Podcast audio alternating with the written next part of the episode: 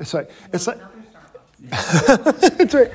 Yeah. So so Wednesday we have the Lord's Supper. There's a very brief sermon and like one song, but it's mostly um, a readings and um, the sacrament is really the high point of that. And we have confession. So. Um, if you're desperate and you and you can't make it to Sunday and you're available, I mean that's a real limited group of with a working with a with a, a congregation that's a lot of working people. We, we realize that, but a lot of the older people we're looking for a midweek option too. So like, here you go. Smaller crowds. We still have people who are concerned about crowds. So even the, in this service, with like 40 people in the sanctuary, sitting in the back, we got two ladies, back row, mask. They don't commune. like, 2022. Like, they come, they come around, right? Um, anyway, so today my goal is to cover the second and third uh, article of the Creed. So I think we covered the first article of the Creed for two weeks. And um, so I covered in one article of two weeks. It makes logical sense. That I can cover two articles in one week. So the second, as we, as we remember the, the Apostles' Creed, the really expressing Father, Son, and Holy Spirit, confessing what they, who they are and what they do. Um, Father as a creator, Son as redeemer, one who died for us and Holy Spirit who sanctifies. So, holy, where we get our word for all the holy stuff. So, in church, like right before the, the words of institution, we sing the Sanctus. With angels and archangels and all the company of heaven, we laud and magnify your glorious name, evermore praising you and saying, Holy, holy. That's called the Sanctus.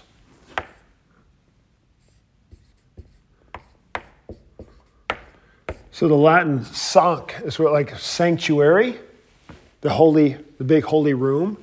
Sanctify, to make holy. So whenever you write, and, and really it's where we get our word for saint, holy ones. Um, so that you're kind of looking for this, that Latin root. So when we talk about the Holy Spirit as the sanctifier, what would you think that means? The one who makes makes holy makes us holy. So we'll come to that. So let's, um, just because we're uh, working through the catechism, if you brought your small catechism, cool. If you did not, it's in the hymnal or the Bible. So grab one of the mini books in front of you. Where do we determine the small, the small catechism was in the hymnal? Anybody remember? Two or 323, 322, 3, 323 in the, in the hymnal. Or just flip to the beginning of your, the opening part of your, of your catechism. It's all there.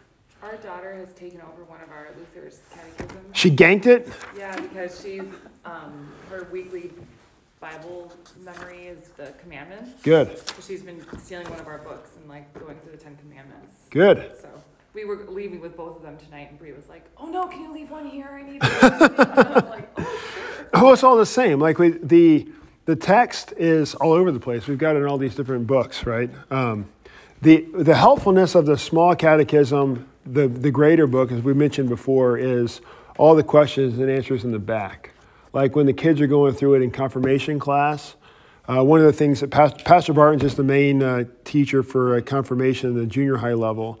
It's like a weekly uh, like homework based on a chief part. So the idea, the ideal situation, dad sits down with the kids, like goes over the homework, and their job is to kind of comb through here looking for the questions. But going through that is just to expose them to the deeper questions of the catechism that isn't necessarily addressed in the, um, in the basic 32 page introduction. So, um, yeah, no, no problem there.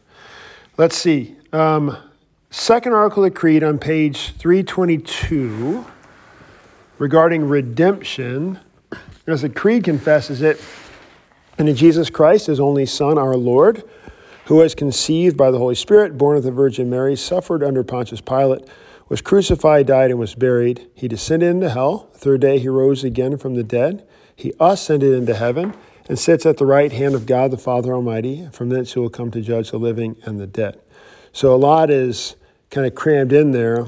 And then as the as the meaning gets at it, what does this mean? I believe that Jesus Christ, true God, begotten of the Father from eternity, and also true man, born of the Virgin Mary, is my Lord. So that's to kind of start off on your handout there, it's not just that he's a Lord or the Lord, but he's my Lord. So the whole, the gospel uh, for Jesus on the cross for the forgiveness of sins is, uh, it's important that it be for youified, if I can make up a, a word there. So it's like the, the whole concept of the Lord's Supper, it, it is the true body and blood of Christ for, for you, delivered to you. So it's done on your behalf. Because the devil also believes that Jesus is true God and true man. He also believes that he died on the cross. The one thing that's lacking in the devil is that he, it happened for, for the benefit of the devil, right? Obviously, it wasn't done for the benefit of the devil, but the idea of this bring, it's not just knowledge of Jesus doing these things that saves, but it's, it's knowledge of it for me, for my personal benefit. That he's not just a Lord, but he's, he's my Lord, my King. Um, and we'll swing back to that. So, the two natures of Christ is an important thing. Lots of blood was spilled over this, and lots of ink spilled over it, lots of debates. Um, Santa Claus famously punched um, Arius in the face over this. If you're familiar, familiar with your St. Nicholas history, run across that. Saint, so, St. Nick, jolly old St. Nicholas, um, was actually Saint, St. Nicholas, and I forget which, um, which century. So when they're duking out what we know today as the Nicene Creed, St. Nicholas was actually standing firm on the, the two natures of Christ, where Arius was the main heresy that was big on Jesus was the first created being of God the Father, but not equal to. So he's not, he's not willing to say Jesus was God or is God. and so they got into a fist fight. And so St. Nicholas famously punched Arius in the face, which is not exactly the way we picture St. Nicholas, but there's some really cool church history you can write, read on Santa Claus. but why does it matter? Why is it important that Jesus be both true God and true man? So that he was conceived by the Holy Spirit and yet born of the Virgin Mary. So he had to be a little bit of both. Not just a little bit, he had to be all both. So he walked, th- he walked the kids through the heresies, especially like third and fourth grade, is when they're kind of working this thing out, which we never really understand it, but we just kind of get a better sense of confessing how the Bible puts it. So if Jesus is, if just if he's if he's just a man, yes, he died on the cross, and that's terrible, especially since he was innocent when he did it. But lots of people die on the cross, and arguably, some people die on the cross innocently, right? For things that they were unjustly accused of. Their death doesn't pay for the sins of anyone. Even those who were guilty when they were crucified, their, their death pays for their own sins, at least temporarily, right? So Jesus dying on the cross isn't somehow, somehow salvation giving in and of itself. He had to have been true God. Because, as true God, when Jesus dies on the cross on Good Friday, so what gets all the credit on Good Friday is his, his actually dying. We're kind of all the momentum of Holy Week leading up to the death of Jesus on the cross. He died on the cross for me. We really, obviously, it's important that Jesus died, but the big thing that happens on the cross is actually his being forsaken by God. he says, My God, my God, why have you forsaken me? Where the skies go black, and, the, and we got three hours of Jesus giving this cry of dereliction, and the skies are black, and there's this like basically silence and pain of Jesus suffering in three hours the, the wrath of hell for all eternity for everyone in the world. Like that's the price that's being paid in those three hours that we can't see. I mean, the scriptures kind of um, portray well, I, I would argue, I think Luther makes the case that, I mean, Jesus could have come into the world and died at any particular time. So why that time in that era? I mean, God, God knew why. But certainly the, the, method, the method by which Jesus was killed, the crucifixion, yes, it was prophesied that it was going to be hung on the tree, like Moses talked about that.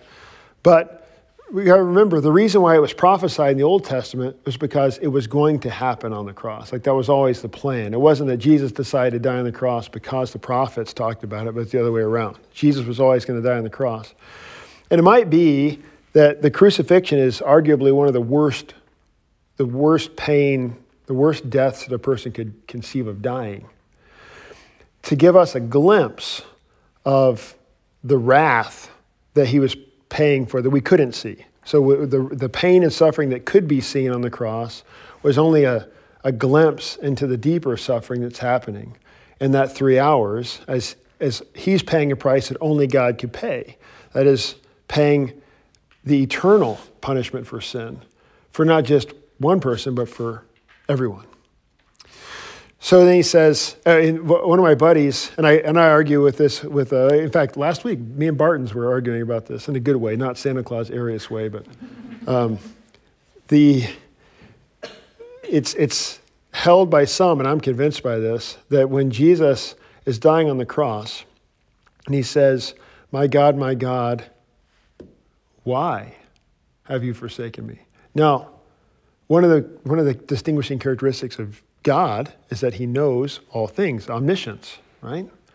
So, doesn't, of all people, Jesus know why he's doing this? He's been talking about it. He's, he's, he's kind of been preaching this all along leading up to the cross. So, why is it that now that he's actually dying on the cross, he, he wonders why he's being forsaken when he knew it was necessary all along? Even in the Garden of Gethsemane the night before, let this cup pass from me. So, he knew it was going to be bad. He knew he was getting into. Why the why?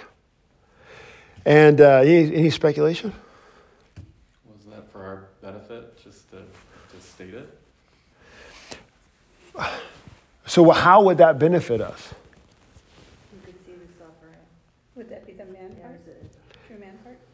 Well, I think we're all kind of hovering around the same, the same answer, and, and I think the way the way that uh, one of my buddies puts it is when when we suffer, like for example, if, if I was able to like, if, if there was like an accident about to occur with if my, my daughter was running into the street, or God forbid, or something terrible, and I'm able to like jump in front of the car and get her out of the way, and I'm and I now I'm like recovering in the hospital this whole time. I'm and I'm in this pain, but I'm in this pain. As I'm suffering this particular pain, I'm comforted because I know the, the benefactor of my pain. Does that make sense? In hell, there is no comfort. Remember how Lazarus, the gospel reading from a few weeks ago, uh, the rich man and Lazarus? Rich man is in hell, and he's longing for Lazarus to come down and even dip his finger in the water and touch his tongue. So there's no, there's no comfort in hell. It's all hopeless, eternal suffering. So for Jesus to have the comfort of knowing that he's suffering for us and that he's taking his, the punishment upon himself would be actually comfort that hell does not have. There's no, there's no hope of it ending. There's no.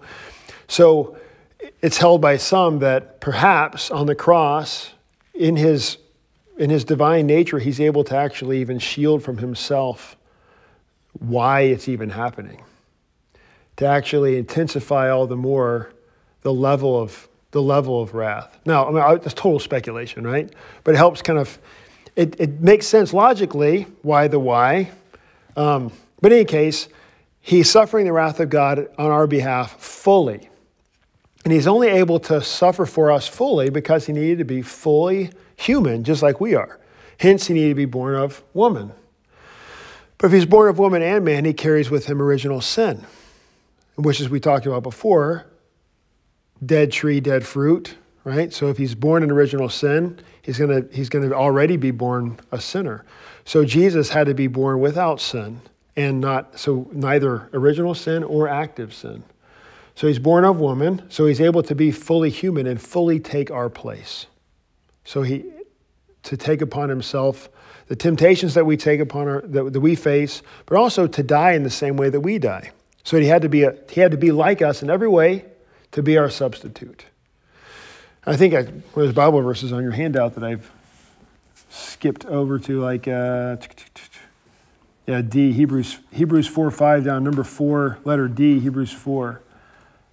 We do not have a high priest who is unable to sympathize with our weaknesses, but one who in every respect has been tempted as we are, yet without sin. So it's important that he's without sin. Found in our likeness and see there. So that's. Um, That's why the two natures. That's why both God and man. Conceived by the Holy Spirit, um, born of the Virgin Mary. So the virgin birth is one of those one of those things that's often rejected by because um, just the same reason why we reject anything that doesn't mesh with our with our current post enlightenment scientific views. So what we typically do is say if we're holding a certain opinion today according to science, so for example, resurrections from the dead don't happen. So when we look at the Bible and we see a resurrection from the dead, obviously the resurrection didn't happen. So there's, there's helpful things that we can glean from the teachings of Jesus, but a bodily resurrection, come on. Feeding the 5,000, eh. Love your neighbor as yourself, I can go with that. The first shall be last, the last shall be first. I can see a benefit in teaching my kids that.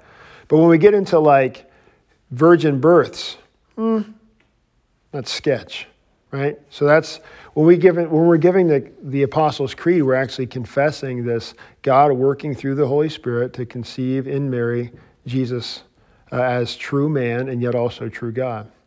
Is my Lord who has redeemed me, that is, paid the, paid the price for me, bought me back.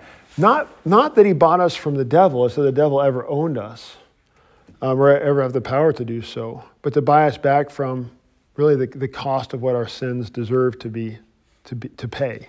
That is eternal wrath. So he paid the price that we deserve to pay. So he bought us back, redeemed us. A lost and condemned person under the law purchased me, he won me from everything, all sins, death, and from the power of the devil, not with gold or silver, obviously, but with his blood. Holy, precious, most innocent suffering and death. Why did he do it? That I would belong to him, that I would be his own and live under him in his kingdom. So, to be his own, we talk about this in baptism with the name part. So, God puts his name upon us in holy baptism in the same way that um, libraries like to put in churches, they apparently put their name on the inside of books so they don't, so they don't walk off, right? This book belongs to Bethany's youth room, right? So you put your name on your kids' lunch boxes so you don't get confused with the other kids or water or whatever. So you put your name on what belongs to you. We belong to Jesus. He put his name on us in holy baptism. We belong to him. He's redeemed me. He's bought me back. He's named me as his own. I belong to him. And now I live under him in his kingdom.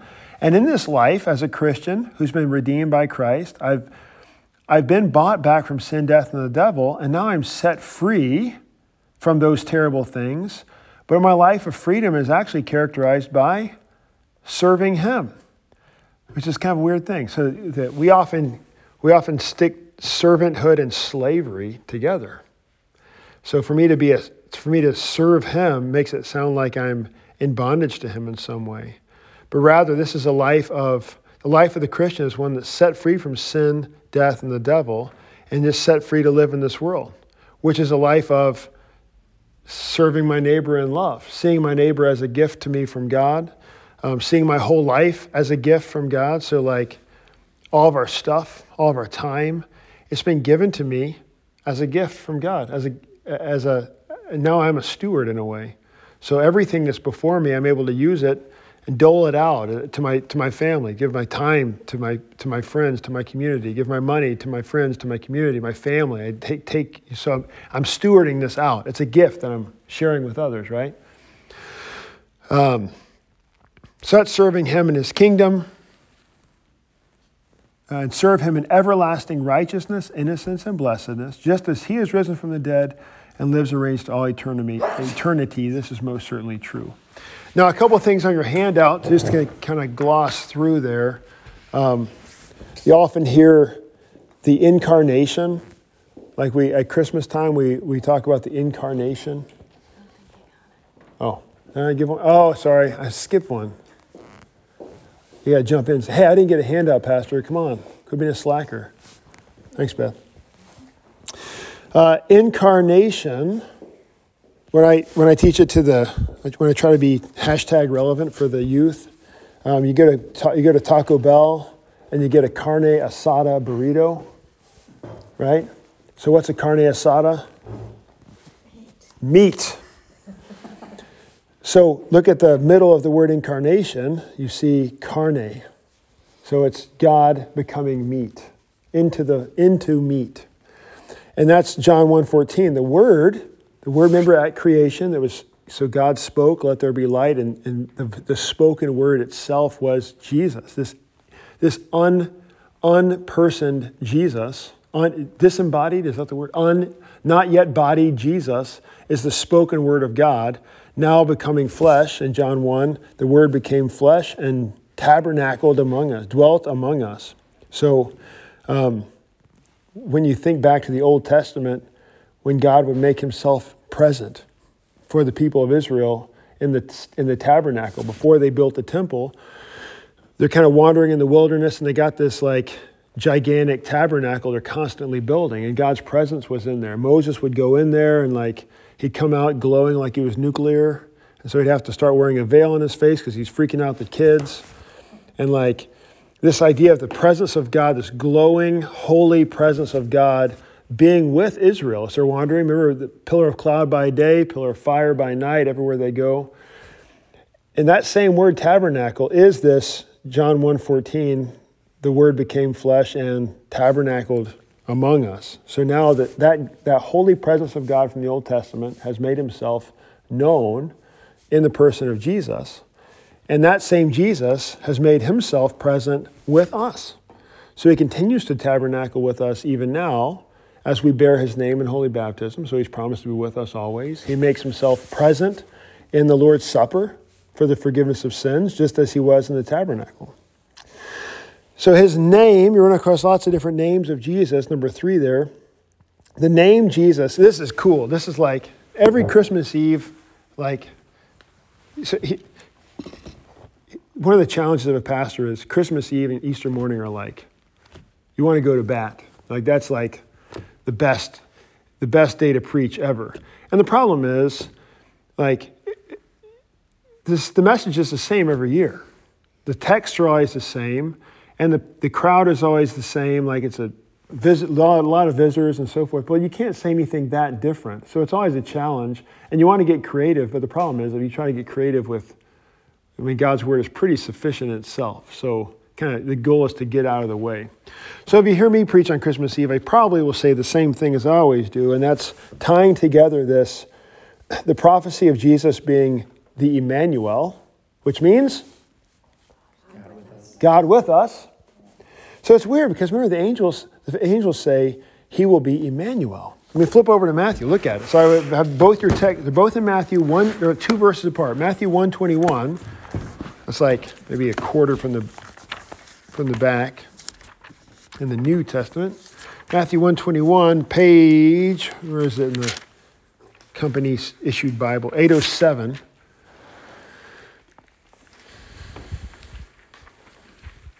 The birth of Jesus took place in this way. When his mother Mary had been betrothed to Joseph before they came together, she was found with child from the Holy Spirit.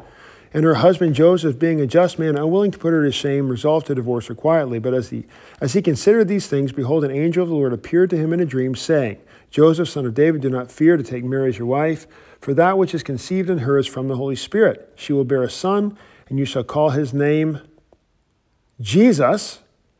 Why? Because he will save his people from their sins. In the scriptures, constantly, names are always tied to what the names mean. So like not so like for for example in uh, Psalm 51, whenever David is confessing, creating me a clean heart, O God, because of his sin, sin against Bathsheba. If you remember the story there, David has killed Uriah the Hittite and had an affair with Bathsheba, and this is all wrapped up in terrible sins. And then God sends the prophet Nathan to speak the law to David so that he'd repent. And what you kind of catch is what you can miss in English is that the prophet's name is Nathan. Nathan is the Hebrew word for gift. So it all makes so you're able to see God sending Nathan as this as this gift to David to bring him to repentance so that he would be saved. And so we, we, our whole understanding of repentance is one of seeing it as a gift from God.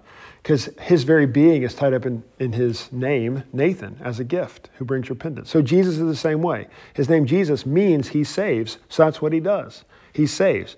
Okay, well, that makes sense because we, we call him Jesus, but it's weird because when you got an angel who says his name's going to be Jesus because he'll save his people from his sins, but then all this took place to fulfill what the Lord had spoken by the prophet. Behold, the virgin shall conceive and bear a son. They shall call his name Emmanuel, which means God with us. Wait a second, if this is fulfilling what the prophet said, wouldn't it make sense to name him Emmanuel? So it's just kind of. God and man, right? You can have two that's right. Oh, yeah. yeah, that's one way to go about it. He can have two names, right? But so think about it like this for, for him to be for him to be Emmanuel, for God to be with us, because he is God, so he is with us. Wait, well, that's true. Yeah. If God is with us, is that always good news? Supposed to be, right? We only know, we know it is good news because we, we cannot comprehend God apart from Jesus. But if, if you take Jesus out of the formula, how are we to understand God but one of wrath? Well, he was pretty wrathful in the Old Testament. Well, he's still wrathful now. I mean, outside of Christ, God is holy. God is, God is this holy consuming fire, and like anything that's outside of Christ is consumed, eh, outside of holiness is consumed by this thing. But we only know God according to mercy and grace because, he's, because of Jesus. So this is the point. For God to be with us as Emmanuel and not destroy us is, to be, is because Jesus saves us. So his, his ability to be Jesus is also wrapped up in his being Emmanuel. God, God is with us, and why is he with us? Not to judge us, not to condemn us, but God is with us to, to save us. So that's Jesus uh, and Emmanuel at the same time. Uh, he's referred to as the Lamb of God who takes away the sin of the world in John 1 29, when John the Baptist points him out after his baptism Behold, the Lamb of God who takes away the sin of the world, which makes no sense unless you're coming out of the Jewish context and you've grown up slaughtering lambs on Passover all along. And, and every year you're hearing the story of the Passover, the blood of the Passover lamb covering the, the doorpost, and the angel of death passes over. So, all of that, every Passover, all the blood that was shed was always pointing to this coming Lamb of God so that the the blood would be put on God's people, and the angel of death, eternal death, would pass over. And then the Messiah, uh, the, the anointed one, Jesus the Christ, Jesus the Messiah, the, the chosen one, the anointed one that is to be, to be set apart by God for this, for this specific purpose to save his people. So there's his names. Um, some of the some of the key um, terms, like in number four and five, when we, when we think about Jesus as king, as my Lord, my king, when you picture a king, like I always, my brain always goes to like the 1993 Aladdin movie. When, when Aladdin comes riding in, because he's made a wish to be a, to be a prince, and like uh, Robin Williams' genie has him like riding in a giant elephant to all this music and like tons of people and tons of money, and like it's all this great picture of tremendous power. And so that's the expected Messiah, that he was going to come in and destroy the Romans and overcome any kind of oppression by way of power and force. And really, that's the way we still try to deal with each other to this day. Like the, that's our natural disposition as, as fallen humanity. So Jesus comes and he flips, flips everything upside down. And when he is at his most, when Jesus is being most king for us, what is he doing? Dying on the cross. What's written, what is written over his head? King of the Jews. King of the Jews. So, so Jesus doing the most, and arguably his most powerful thing. So the most powerful thing that he's doing is, from the world's viewing of it, the weakest thing a person can do is to, to, to not only die, but die at the hands of others. Uh, and this is true throughout his entire ministry. He rides in, he rides in the week of his death. He rides in not on a on a horse, but on a donkey. Have you ever ridden a donkey? We, we had a we have a we used to raise uh, my my family raises quarter horses and uh, miniature horses.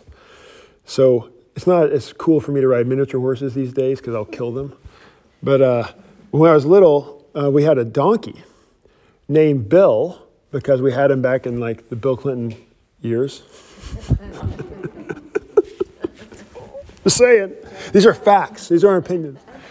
Um, so, but so we, we put, we'd always put, like anybody who didn't know how to ride a horse, we put him on Bill. And it was the most miserable experience. So that he's like all bone and totally uncomfortable and jerky and bouncy. And he didn't actually want to lead. You have to like pull him and he'd fight back. And that's what donkeys are famous for being stubborn, right? So it's just absolutely terrible. So why would, to ride in on a donkey is like this lowly position of weakness. So verses like, if you watch Lord of the Rings, the guys who are riding in, the riders of Rohan, riding in on the horses and just destroying. Sorry, I just I just binged watched Lord of the Rings last week, so it's fresh on my mind. Um, so this this this is like war power. It's the cavalry coming in and wiping people out. So Jesus taking this position of weakness, born born not in in a palace, which is actually where Herod expected him to be. Or no, the wise men expected him to be there. Remember? So the wise men see the star from afar and they go following it and they get up to Jerusalem and they lose it. And so obviously, if we, if we follow the star here, obviously it's going to be in the Capitol building. So find the biggest building with the most gold in it, and that's where this king is going to be born. He's the king, right? No, he's not there. He's going to be in Bethlehem. And so they go and they find him in Bethlehem, which is a tiny, dilapidated village with nobody in it. And not just was he in that village, but he's born out in a stable. Which that's an interesting, that's actually a, another Christmas Eve sermon I might, I might brush off again this year. Think about this. If you've got family coming to town on Christmas Eve, and one of and your your house is slammed, like fast forward like 20 years, and you got all the kids back in town. Kids, grandkids, packed house. They all brought their dogs, obviously. It's crazy, but then like your cousin automatically just shows up out of nowhere and, and she's pregnant. Like, I was, we can't, we can't get a hotel. It's slammed. what are you to, you say, son, you're sleeping on the floor, or I'll sleep on the floor. You take my, you know what I mean? Like, she's pregnant and she's like teenage. What do you, how do you not take these people in? So when, when Joseph and Mary ride into, ride into Bethlehem on Christmas Eve, what we know as Christmas Eve, he's going home. Remember, they all, they all were called to go to their hometown to, to do the census. Yeah, for the taxes, right? So, but it's not a big town. I mean, if Naperville, if you're from Naperville, like, yeah, you could probably sneak by getting through. Like, if you came back to town after years away, you might not see anyone. But like, I'm from, I'm from kind of a small suburb of Mississippi, and there's lots of suburbs around there. But, dadgummit, every time I go down, you kind of you can't sneak into Walmart without seeing somebody from way back when. And that's in a huge, relatively huge suburban town in Mississippi. Now, granted, it's Walmart in Mississippi, so everybody goes there, right? but like my point is in Bethlehem, there's only like 20 people. And they've all grown up in that town. So not only does everybody know everybody, but everyone's related. So when Joseph comes into town with Mary and she's pregnant, and they say there's no room in the inn. By the way, there's not a Holiday Inn in Bethlehem because there's no, the, our concept of hotels does not exist. It was simply the word for like guest, the guest room, where like my son used to live, but now he moved, and so we got this extra room in the house. There's no room for family in the Jewish culture. I mean, think about how they're portrayed in every, like this strong family. So what was the problem? Why are they not letting him into the house? There's not room in the inn. Boom. So not only was Jesus born, not only born like in poverty of the manger, but born in, the, in this total position of shame and rejection by the whole community and family. Ah, and, and, and, at Christmas too, we're like, oh, family is all together. So it's this beautiful picture of everything that Jesus takes on is one of lowliness and rejection in the eyes of this world. So he has a crown, but it makes him bleed, right? Crown of thorns. So everything Jesus is doing is flipping upside down.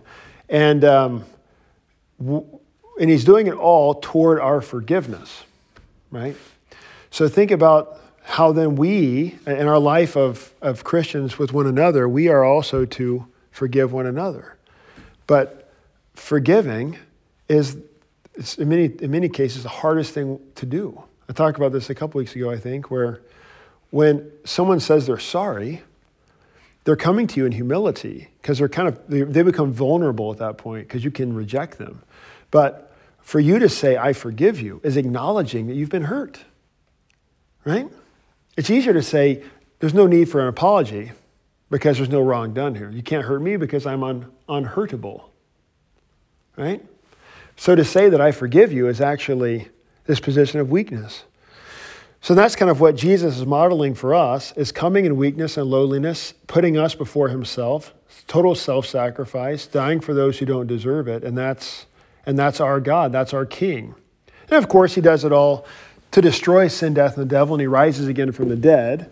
But, I mean, we, it's easy for us to see that now. But at the time when the disciples didn't pick up on it, can you blame them? They're expecting this general king to ride in. So that's uh, number 4a and b. Matthew 20, the Son of Man came not to be served, but to serve and to give his life as a ransom for many. That's why our divine service, our, our uh, worship on Sundays is called the divine service. That it's, it's God who serves us. Divine, God, service, Him serving us. He came not for us to serve Him, but for Him to serve us. And then 1 Corinthians 1, which is one of my favorite, the foolishness of God is wiser than men, and the weakness of God is stronger than men. So God comes to us in weakness to save us. Uh, a couple more concepts. I'll try to go through these quickly because I got to cover a whole third article of the Creed. Um, you've heard of the, uh, the, the blessed exchange, or Luther called it the, the sweet swap, and as it comes out of the German. So all we have is the rotten tree, dead fruit picture, and Jesus has perfect tree, holy fruit. He's fully holy and righteous, and we are fully sinful and, and unrighteous. And Jesus takes upon himself all that we are and gives us all that He is. So He takes our sin upon Himself and puts His holiness upon us. This exchange. So it's Luther called it the blessed or the great exchange. The substitutionary, He becomes our substitute and gives us all of His holiness. The picture of objective justification, if you've, if you've heard that, if you're lifelong Lutherans, Article 4 of the Augsburg Confession, the, church, the article upon which the church stands or falls is the article of justification. This is the line in the sand where the Catholics, like, at the point of the Reformation, when we're like, all right, we believe in God, we believe in Jesus, we believe in sin. Um, also, we believe that we're, we're justified uh, apart from works. We're justified by Christ alone, apart from the works of the law. And that's where the Catholics are like, hold on, that's heresy. Now we're duking it out. So here's object. It's called objective. So not within me, but it's it's outside of myself. Objective justification is to be declared righteous. which is, which is different than uh, me actually being righteous. So I, I know, we, we know our own sin, our sinful lives and actions and thoughts and past and shame and all the guilt that we have. We look in the mirror and we know the sinners that we are. And then God looks at us and says, No, you're righteous. Like, oh, that doesn't make sense. So, the, the best way that we have to understand this is uh, courtroom language. So, if you're on trial for something, we'll say murder, and you know that you've committed murder, and you're, you're well aware of this, and now you're on trial for it, and here comes the, the judge is looking at you, all the evidence is stacked up against you from the prosecuting attorney, and um, all the, which by the way, that's Satan's role. Satan means accuser. So there's Satan bringing all the evidence against you and you know that you're guilty, everyone knows that you're guilty. The evidence is so, so clear, and you're ready to just all but confess, I did all this stuff. And the, the, the judge looks at you and says, not guilty. Now, in, in the court of law, what happens when the judge says you're not guilty? You're not guilty. No matter, it doesn't matter what the evidence says. It's objective, declaring of innocence. Now, to actually finish that analogy, it's Jesus is actually the one who steps in the way. And so, so the judge says, you're guilty on behalf of him. So Jesus takes our guilt and he goes and pays for it, and we're declared innocent. But it's, it's objectively declared to us. And the, the reason why that's so helpful is it's done apart from us. So we have no we have no claim on it, like it's something that I did or I was able to earn on my own, but it's declared to me because of Christ alone, simply by grace, apart from anything within me. Object of justification. Pontius Pilate in the Creed, crucified under Pontius Pilate, is um, one of my favorite phrases in the in the small catechism because it's the one line, if you look at the second article of the Creed on page 322 Jesus Christ, his only Son, our Lord, was conceived by the Holy Spirit, born of the Virgin Mary, suffered under Pontius Pilate. Why, why Pontius Pilate? He's like this random other character. Of all the other characters in the Bible you could, you could have come up with, Pontius Pilate's the one you grabbed, and there's a lot, a lot more fun people that you could have like worked into the Creed. Why Pontius Pilate?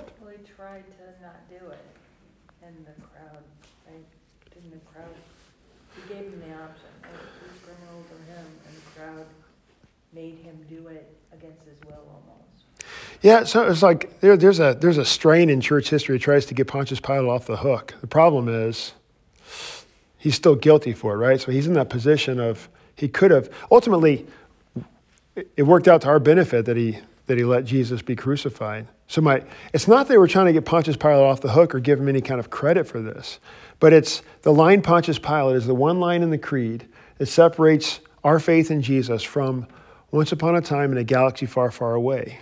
Or once upon a time in a land far away, there was Cinderella lived in a castle with all.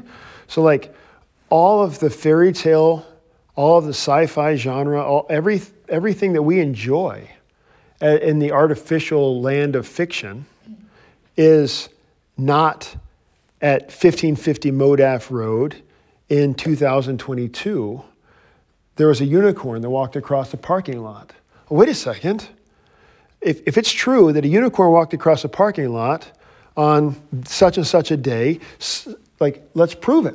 Where, to find me somebody who saw. I can actually go find people who saw the unicorn. It's historical. It grounds it in, it, it grounds it in ancient, exactly, in ancient, in ancient Jerusalem at a time, Pontius Pilate, which pulls it out of this land of fiction. And now it's not just, I believe in Zeus and yet Zeus is, doesn't ever claim to be in our time, right? Or any other kind of deity, but this is actually a, it's, it's, it's begging to be falsified. This is like the every lawyer's dream, like the, the exactly. So apologetics is the the uh, the task of making a case for the the Christian faith, making a defense for the hope that we have, and um, We've got Dr. Adam Francisco is a huge uh, apologetics professor in, in, our synod. He's a member of our church, and um, we'll talk. Maybe we'll talk about apologetics in a later day. But that's basically making a defense for the faith, like the, that it actually happened, that Jesus actually existed, that the Bible is actually reliable, and all that kind of stuff. Um, let's skip ahead because we got like 15 minutes left. Um, the uh, the two are two like evangelicals, um, or maybe three. The three evangelical people aren't here, so we'll skip over the final judgment. If you ever, if you ever run into that, like you ever watch the Left Behind series, like in the '90s with Kirk Cameron, um, the whole concept of that, that's our first date. Uh, the, the, whole, uh, the whole idea of this being this the rapture so if, it's weird. Like when you talk about the end times, there's basically three main views of how the, the last day shape, shakes out. And it's, it's really revealing to a person's like entire theological system. But someone who has, I think it's called like post-millennialism, there's, there's like premillennialism, amillennialism, and post-millennialism. These, these all view of the end times. And um, it's, I, I mentioned it briefly on Sunday's Bible study, but it's, it's all trying to make a lot of, uh, draw a lot of conclusions from limited verses like Revelation 20 and a couple places in, in Matthew, especially in times text. But in all, in every case, it's almost trying to make the, make the case that there's going to be this secret return of Christ, where he, where he pulls out he pulls out believers and leaves everybody else to kind of like prove their faith for a while. Um, a lot of it's kind of infused with this this view of the Jewish people or this select people that even though they don't believe in Jesus, they're still God's chosen people, and so there's a special place for the actual the city of the nation of Israel.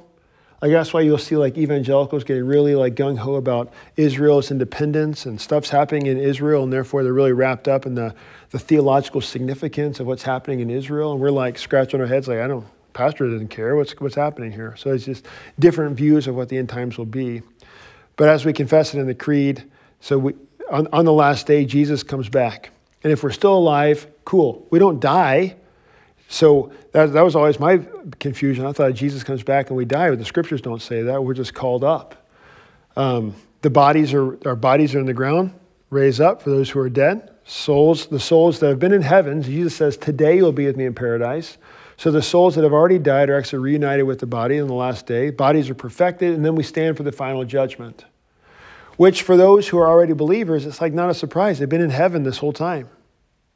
So now bodies are, they're kind of just there for the final judgment to get news that they, that they aren't surprised by. But Jesus lays out the, the parable of the sheep and the goats. So the judgment on the last day will be a judgment according to works. The difference will be for the Christian, Remember the great exchange, the sweet swap?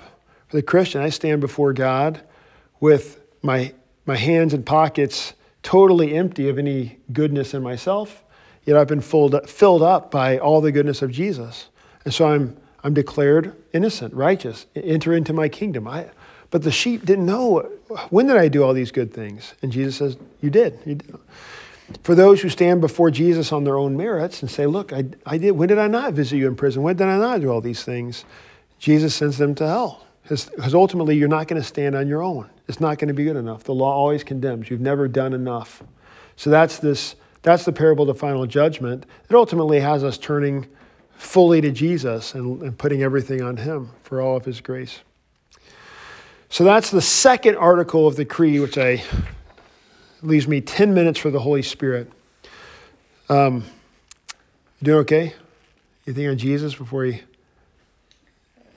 Do you remember that when they were predicting the end of the world, with the Mayan end of calendar?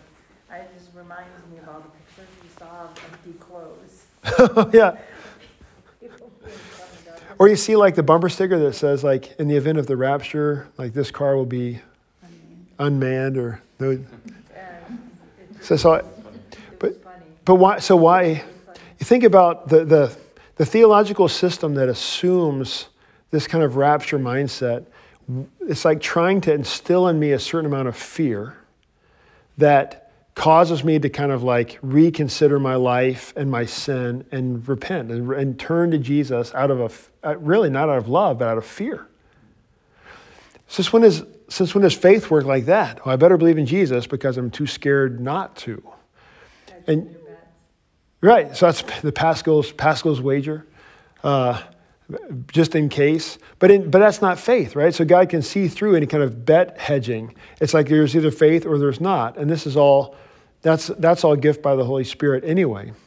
So if it's if Jesus if there's like something that I need to do to make sure that I get called up on the last day, there's like some some more works that I need to accomplish to make sure that I'm in, then Jesus was lying when he said it is finished. So if it's finished, it's finished, which means there's nothing for me to fear. That Jesus who comes back for me on the last day is coming to simply call me out of this valley of sorrow to himself in heaven. So whenever you hear the, the last judgment, the final judgment cast with this like fear. It's, it's always doing, notice it's usually doing it in such a way to get you to make a decision for Jesus, try to scare you into more obedience. And it's always done in contrast to the clear preaching of the gospel, which is, it's terrible. Now, the Holy Spirit, since we only have like five minutes, the Holy Spirit is the silent member of the Trinity. So the Holy Spirit never really talks about himself, he's always talking about Jesus. Um, this is this is maybe the my favorite the, my favorite line in the third article of the creed. So look at your catechism on 3 323. Uh, I believe in the Holy Spirit, the Holy Christian Church, the communion of saints, the forgiveness of sins, the resurrection of the body, and the life everlasting. Amen. Notice it doesn't, whereas Jesus, uh, the, God the Father gives some, I believe in God the Father, He made heaven and earth. So here's, what he, here's who He is and here's what He do, does. The second article, and His only Son, and here's all this stuff that He is and what He does. And the third article of the Creed with the Holy Spirit, it doesn't say anything about Him. It's kind of like, it, it's almost like, a list of all the extra things we wanted to kind of tack on at the end. I believe in all the stuff about the Father, all the stuff about the Son, and then here's a long list of like smaller things. And I, I uh, make a case that it's, it's rather maybe better understood as a story of all the things that the Holy Spirit is doing. So I believe in the Holy Spirit who actually puts together the Christian church. He actually is one who calls the church together by his word and sacraments and creates the church on earth eh, which is the communion of saints, the unity of all the saints, the holy ones, who aren't holy on their own merits, but they're holy because the forgiveness of sins. Sins have been forgiven and that we are made holy. And I believe that there'll be a resurrection of the body. All will be raised again on the last day, and there'll be life everlasting for those who die with faith in Jesus. So, what does this mean? The best line, here it comes. I believe that I cannot by my own reason or strength believe in Jesus Christ my Lord or come to him. So I believe that I can't believe. I believe that I cannot believe. So the Holy Spirit is the one that brings you. Right. Because if it's up to my own reason or my own strength believing, then that becomes a work. Something for me to do, a decision for me to make. If there's any wiggle room, if there's something left for me to do, that's precisely where I'll mess it up. So, um, I mean, that's, the, that's one of the many critiques that we'd have of like decision theology that says Jesus has done everything for you. You just need to make a decision and accept him into your heart. So now that it's all comes down to this one decision I need to make. And now I'm questioning, well, did I, did I really, was I sincere when I made that decision? I, mean, I was only 13, like, and I was at a summer camp. It was a, it was like a mountaintop experience. So maybe I didn't really mean it. I mean, I was dating a girl at the time, and maybe I was influenced by the wrong reasons. So maybe, maybe I'll rededicate, I'll re-accept Jesus into my heart. And this time I'll really mean it, except for, you know what, doggone it, I, I fell into these same sins again. And if I really meant it the first time, then I wouldn't have done those same sins. So I'm constantly looking at that one thing that I thought I had to do to make sure that I was saved. So Jesus is taking away the one things. It's not up to you. I cannot, by my own reason or strength, believe. Why can't I, by my own reason or strength, believe? Remember the tree? The whole thing is rotten. My will, my because of original sin, I'm born unable to choose anything but sin. My reason cannot understand this. My reason doesn't want it. My strength doesn't want to choose it. But, let's say, I cannot by my reason or strength believe in Jesus Christ, my Lord, to come to him but the Holy Spirit has done everything. He's called me by the gospel. So, by the preaching of the word, He's called me into the faith, enlightened me with His gifts. That's through the supper, Holy Communion, Holy Baptism, opened my eyes to the faith, sanctified, that has made me holy, set me apart for God, and kept me in the true faith. So, my faith is not only created by the Holy Spirit, but sustained by the Holy Spirit. And this is a tremendous comfort for the, for the Christian. So the Lord is the one who's actually doing everything, even keeping me in the faith, by the power of the Holy Spirit through the Word, which highlights this, the significance of hearing the Word, right? Why, why we, like, uh, Pastor Clemmer's always hounding me to read my Bible. It's not because I want you to, like, like, read enough of your Bible to make God happy so that you go to heaven. It's that it's by the, by the word, it's the thing through which the Holy Spirit is promised to work. Uh, sanctified and kept me in the true faith. In the same way, he calls, gathers, enlightens, and sanctifies, makes holy the whole Christian church on earth, and keeps it with Jesus Christ in the one true faith. In this Christian church, he daily and richly forgives all my sins and the sins of all believers. On the last day, he will raise me and all the dead and give eternal life to me and all believers in Christ this is most certainly true. So the church, uh, in, in, uh, in the Smalcald articles of the, uh, of the, the Augsburg Confe- or the, uh, the Book of Concord, Luther famously says, like, in the midst of a, time like our, our day and age where there's lots of confusion of what is church, everyone's got a different opinion of what constitutes church. Um, what do you need to have? Who believes the right thing? And, and Luther says, even a seven year old knows what church is. It's where, it's where the Lord's people get together to have their sins forgiven. It's like, you know what a car wash is because there's cars there that are getting washed. That's what, that's what a car wash is. If they're not washing cars, they're not, they're not a car wash, right? So the idea of church is wherever Jesus is giving out the things that he won on the cross by the Holy Spirit. So he's, you, you, you can always know where the church is, you can always know where the Holy Spirit is because that's, that's where the tools are lying around. The Word and the, the Lord's Supper, the sacraments, where, where these things are, we know that's where the church is. It doesn't need walls, it doesn't need a building. Now, it's convenient to have walls in a building unless you're trying to do it in hiding, like our brothers and sisters in China right now and other places who are like, don't have a place. But so, and it sets us free from, yeah, this place could burn down. It'd be super inconvenient, right? But um, except for the rooms that I kind of want to remodel. So certain, like the narthex could totally burn down. Get the insurance money, redo. but like we don't need the building, right? So we're only locked up into these things. So the church is wherever the word and sacraments are going forth. Where two or more are gathered in my name, there I am among them. So that's so we talked about that back at the beginning. That's why we begin with the invocation in the name of the Father, Son, and Holy Spirit. The Lord has put his name upon us. He's called us together. And where he put his name, he also put his presence. Like so remember, make disciples of all nations, baptizing them, uh, teaching them all that all that I've commanded you, and lo, I am with you always to the end of the age. So I've put my name upon you and I promise to be with you. And so the Lord puts his name on us, calls us together. He's promised to be with us. And so we're able to say what, what is church is where the word and sacraments are going forth. That also has us understanding more of why we're going to church, what we expect to get out of church, what I'm looking to receive from church. Like I don't go to the car wash expecting to get my oil changed. I go to the oil change place to get my oil changed. I guess I guess Fuller's does both. I don't know. but so if you're if you're going, but the idea is like I'm going to church to have my sins forgiven, to have my faith strengthened, because that's where the Holy Spirit's promised to be for me. That we can't see a person's faith, we can't see a person's heart, and we know that there's like there's there's both believers and non-believers or whatever come to church. We don't we don't have to worry sorting that out. So we simply confess the faith that that that uh, that the church has always confessed we say, This is what I believe about who Jesus is. And when we commune at a church, which we get to in the next couple weeks, we're saying we believe what these other people around me believe about what Jesus is doing to me. He's forgiving my sins here.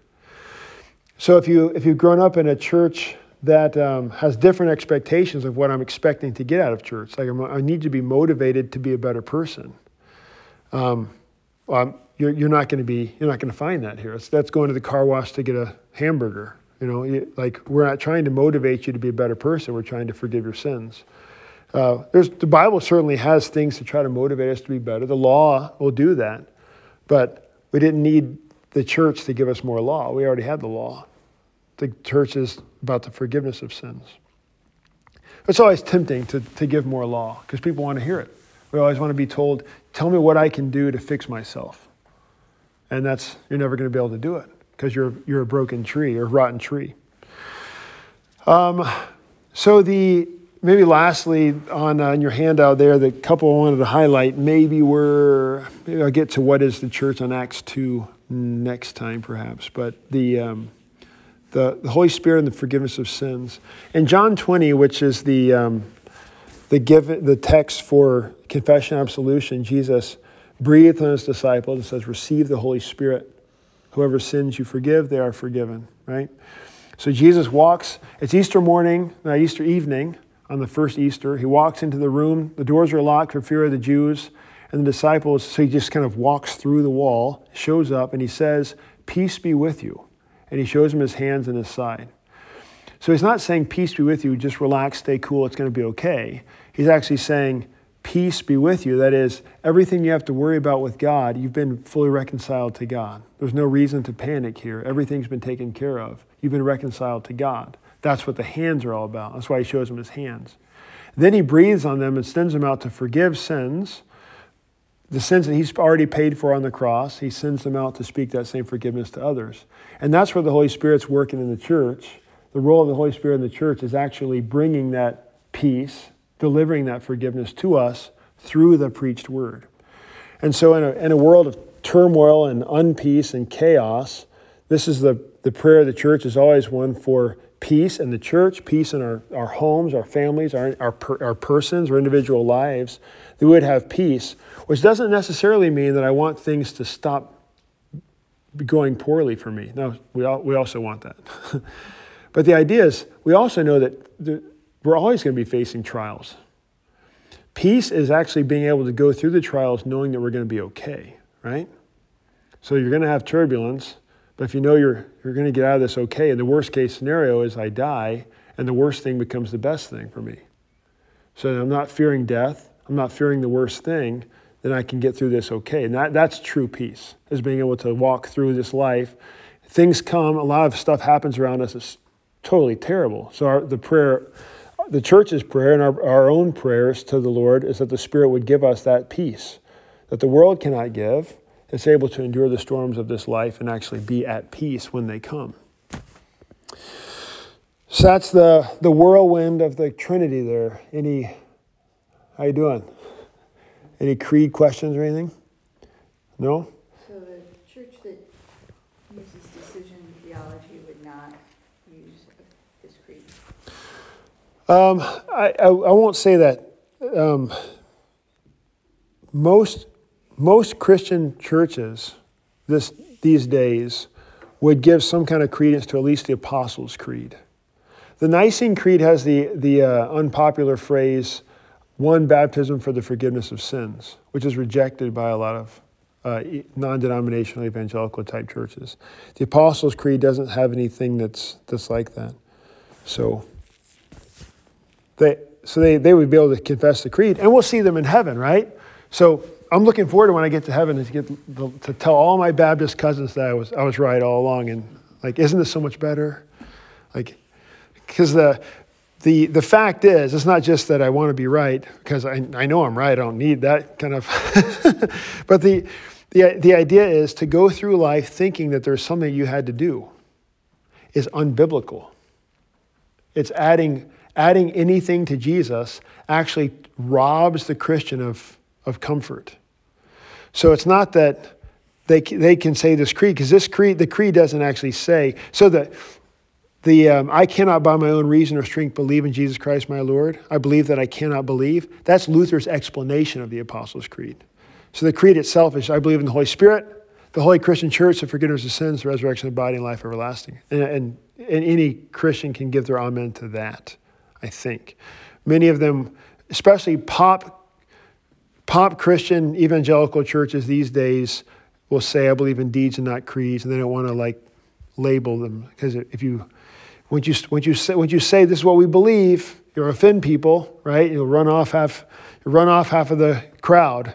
So it's just not talk. That's why if you ever been part of like a community Bible study, like CBS is one of them. There's other community type Bible studies that are like pan denominational.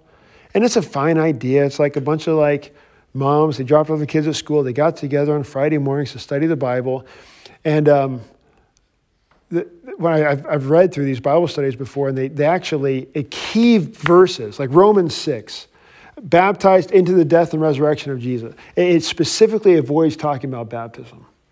Like you get to the words of institution, it specifically talks, it avoids talking about the Lord's Supper because these are controversial things. So we avoid, it's hard to be pan denominational and talk about anything of substance. And so a lot of times church bodies won't necessarily put the Apostles' Creed down, but it's vague enough that people can give their amen to it. Good. Anything else?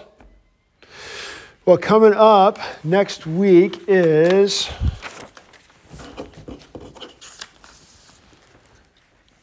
the Lord's Prayer. So we'll cover the entire uh, the entire Lord's Prayer in one week. So uh, bring your bring your seatbelt and your helmets. It's going to be a wild ride. Um, no, we'll cover the Lord's Prayer. And then two weeks on baptism, two weeks on the Lord's Supper, and then we're done. So It means the years is flying by. So if, if you're getting, as we're getting closer to the end, a lot of the questions for folks end up coming up at, um, at the sacraments, especially for people coming out of other church bodies, like baptism and the Lord's Supper and confession and absolution are the three are three biggies that not everybody has, has grown up with, or at least with the same beliefs on. So we'll try to do justice to those. But if you have if you have looming questions, just let me know. Let's close with the Lord's Prayer. Lord, remember us in your kingdom and teach us to pray. Our Father, who art in heaven, hallowed be thy name. Thy kingdom come, thy will be done, on earth as it is in heaven. Give us this day our daily bread, and forgive us our trespasses, as we forgive those who trespass against us. And lead us not into temptation, but deliver us from evil. For thine is the kingdom, and the power, and the glory, forever and ever. Amen. All right, y'all, good night. Have a